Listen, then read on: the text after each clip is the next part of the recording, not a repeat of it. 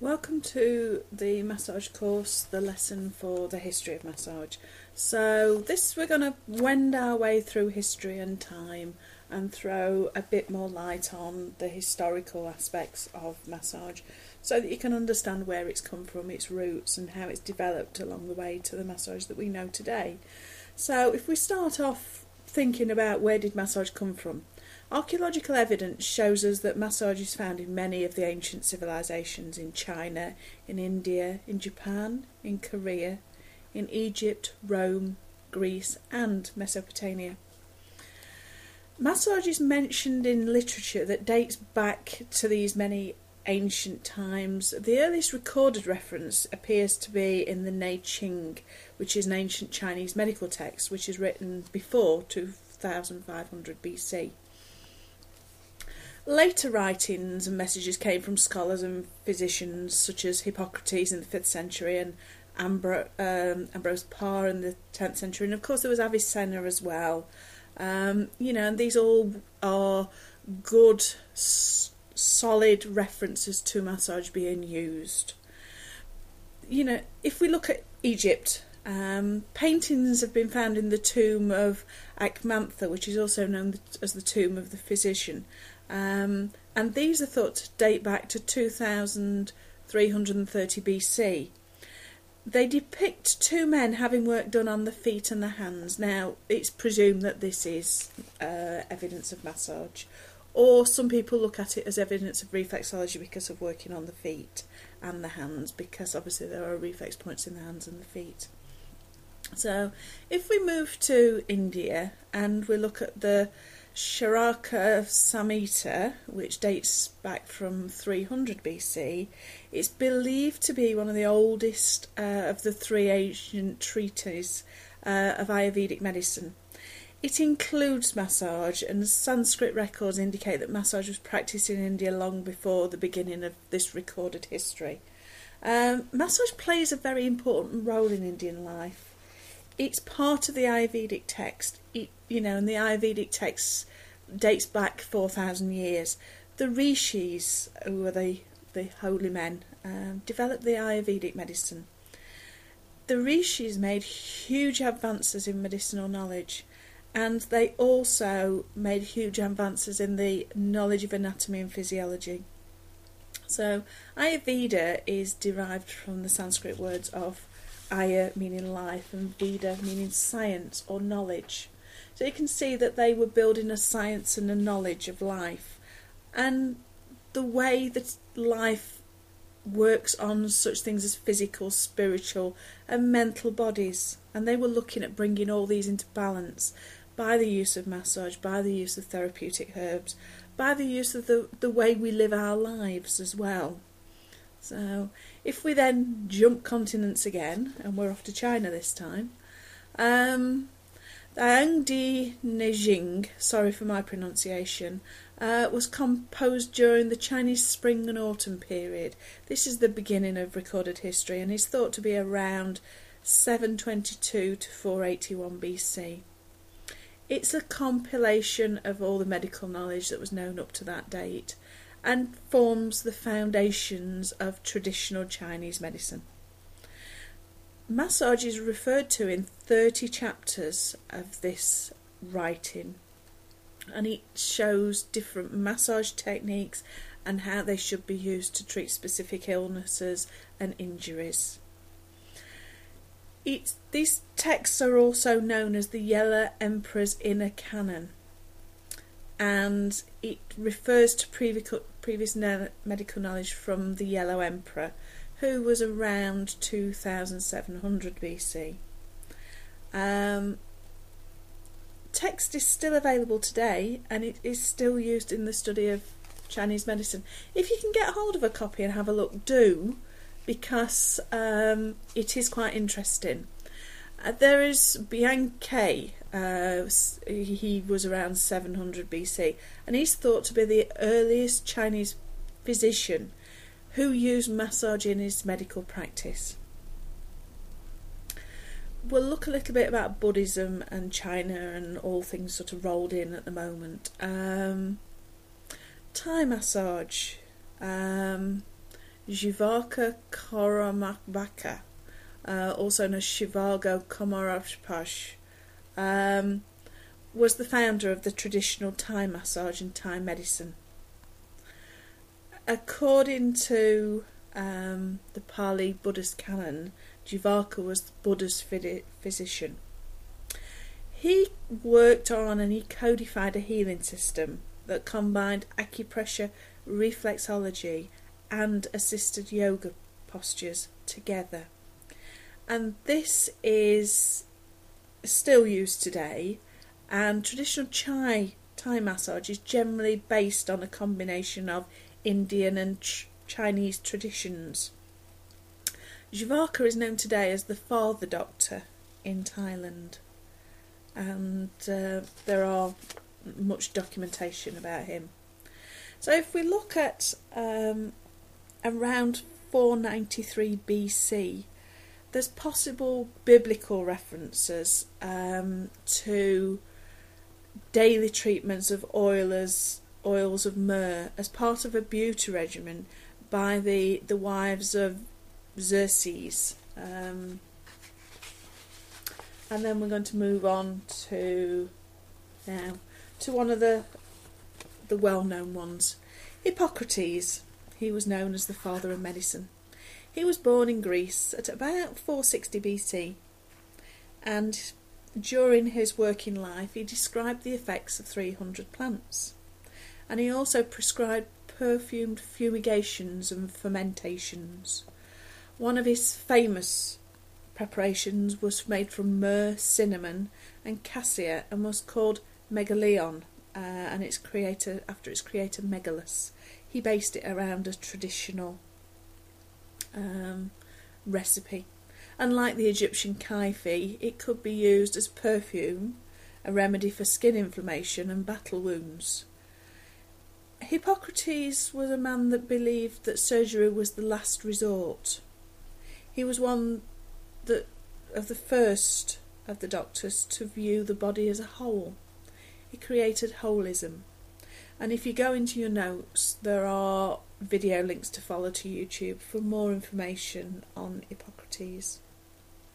One of his famous quotes is that a perfumed bath and a scented massage every day is the good way to health. It's one that we still endorse today. By looking after yourself, by using perfumes, by massaging the body, you are creating balance within the body. You are creating a state of good health.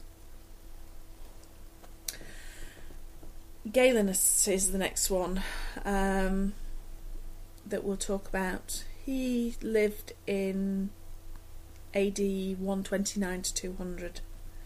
He was known as Galen of Pergamon, um, which is the modern day Bergama in Turkey. He was a prominent Roman physician, surgeon, and philosopher. He was probably arguably the most accomplished of all medical researchers of antiquity, and he com- contributed greatly to the understanding of numerous scientific disciplines, including things like anatomy, physiology, pathology, pharmacology, and neuro- neurology, as well as philosophy and logic as well. You know, a lot of them were sort of practicing philosophers. Um, he was the son of Aelius Nikon, who was a, a wealthy architect and Galen received a very comprehensive education that prepared him for being a very successful physician and philosopher. He travelled extensively. He saw a wide variety of medical theories and he saw a lot of the discoveries that had been made around medicine as well before he settled in Rome. When he was in Rome, he served prominent members of the Roman society, um, was eventually given the position of first personal physician to several of the emperors. Galen's understanding of anatomy and medicine was principally influenced by the current, the then current theory of humorism, and it was advanced by people like Hippocrates. Hippocrates' theories had dominated um, Western medicine and science, and he uh, Galen built on these and he did lots of anatomical reports based on dissection of monkeys and pigs, and these largely remained uncontested until about 1543 when the um,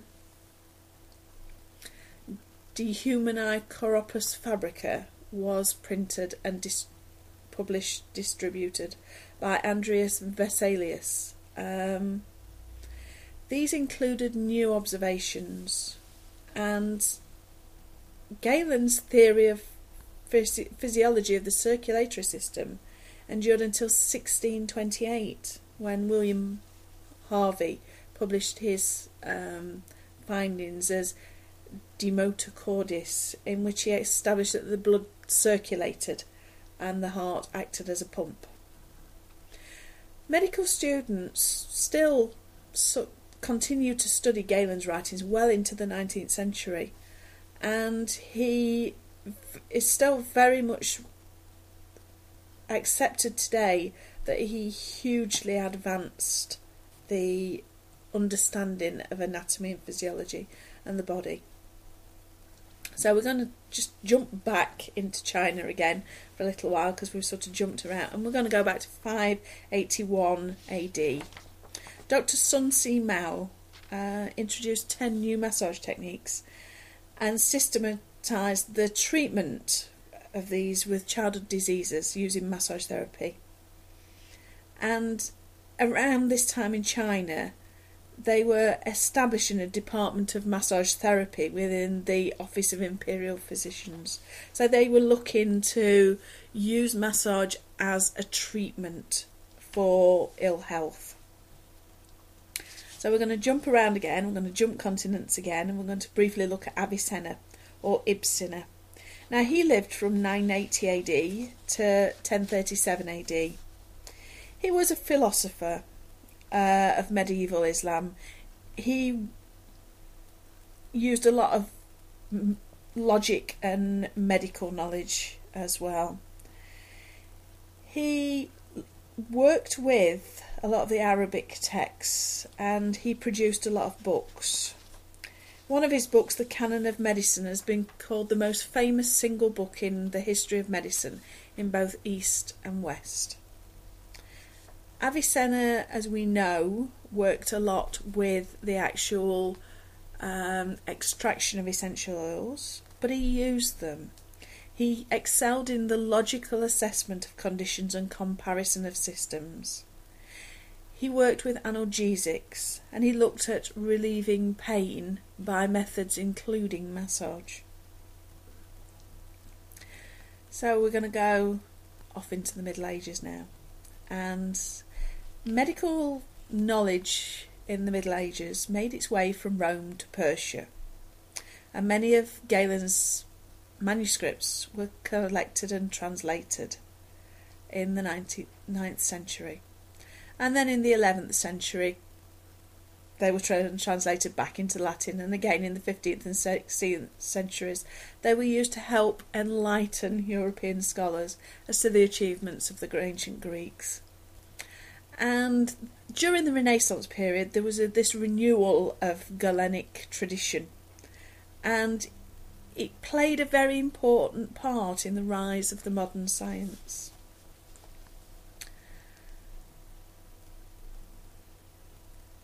During 1150, there is evidence of massage abortion involving the application of pregnant onto a pregnant woman's abdomen of pressure. Um, it can be found as one of the bas reliefs decorating the Temple of Angkor Wat in Cambodia, and it depicts a, a demon performing such an abortion on a woman um, and is being sent to the underworld. So it's this is the oldest known visual representation of abortion. So off we go into 1776 now. I'm sorry, we're jumping a little. Um, Joseph Marie Amiot and Pierre Martial Cibo, who were French missionaries. They worked in China and they translated the summaries of the Ang Dai Neijing and they translated with it a list of medical plants, exercises, and elaborate massage techniques into the French language. This meant that they were introduced into France, so they were introduced into Europe. And this Chinese system of medicine included medical gymnastics and medical massage. So you can see the transition from China into Europe, the teachings of the great professors and the great teachers and understanders of the body are now being spread all over the world. And this is knowledge which will then be developed. Francis Fuller in England and Joseph Clement Tissot in France advocated sort of an integrated system for exercise and movement for the preservation and restoration of health. These two pioneers preceded Per Henrik Ling, who was the man that really did start and move massage uh, towards what we know it today. Per Henrik Ling lived from 1776 to 1839 and during his young life he was afflicted afflicted by problems such as rheumatism and lung disease and he developed gout in his arm. He began by doing a series of passive movements that involved stroking, pressing and kneading the body and he eventually noticed that this was having a positive effect on his health. So he began to work with this and Ling saw potential in what he called medical gymnastics. And he wanted to educate people about these um, exercises, this way of using what we now know as massage to help the body. This system became known as the Swedish movement or movement cure. And it wasn't till years after his death that the medical aspect was taken out and it became became practiced as Swedish massage.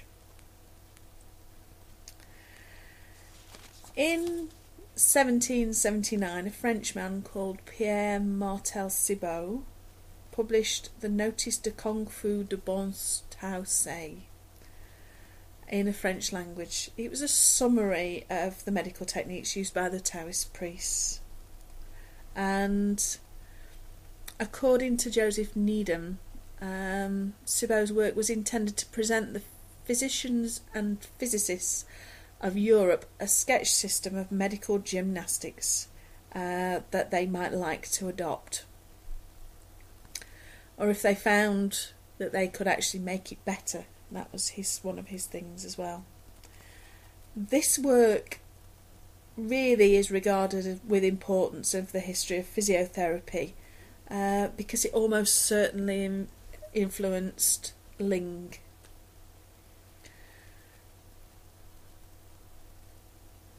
In 1813, uh, the Royal Gymnastics Central Institute for the Training of Gymnastic Instructors was opened in Stockholm. Ling was appointed as principal and he continued to develop his Swedish uh, movement cure with the help of a friend named Ming. His full name was never recorded, so we just know him as Ming. He was an expert in martial arts and kung fu based Tui Na massage.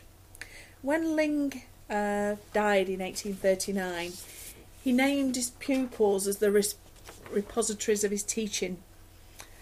Uh, the only problem was that Ling and his assistants left very little proper written account of their methods. So, in 1878, a Dutch massage practitioner known as Johan George uh, Mezger took a subset of Ling's techniques and systems and coined the phrase Swedish massage system. Notably Ling's techniques, but they've borrowed uh, French names, sort of effleurage, petrissage, frictions, tapotements, and vibrations as we know them as today. Um, each of these techniques is actually fundamental to Tui Na and have been practiced in China for several thousand years prior to this. Um, in 1964, the Chartered Society of Physiotherapists achieved state regulation. And this is when massage therapy really started to move. We'd look back a little bit as well. Dr. Matthias Roth um, wrote the first book in English in 1850 on the Swedish movements. He also translated an essay by Ling, and between 1860 and 1890, George H. Taylor, MD, of New York, published many articles about the Swedish movement cure that he'd learned from uh, Per Henrik Ling. 19th century, you get a lot of massage. It's widely used, and during this time, it was claimed that the Swedish massage cure had very p- many positive effects on general health and the treatment of disease. These were claimed, you know, and very much supported by the case histories written by George Taylor, and some of them are still mentioned today and claimed as valid.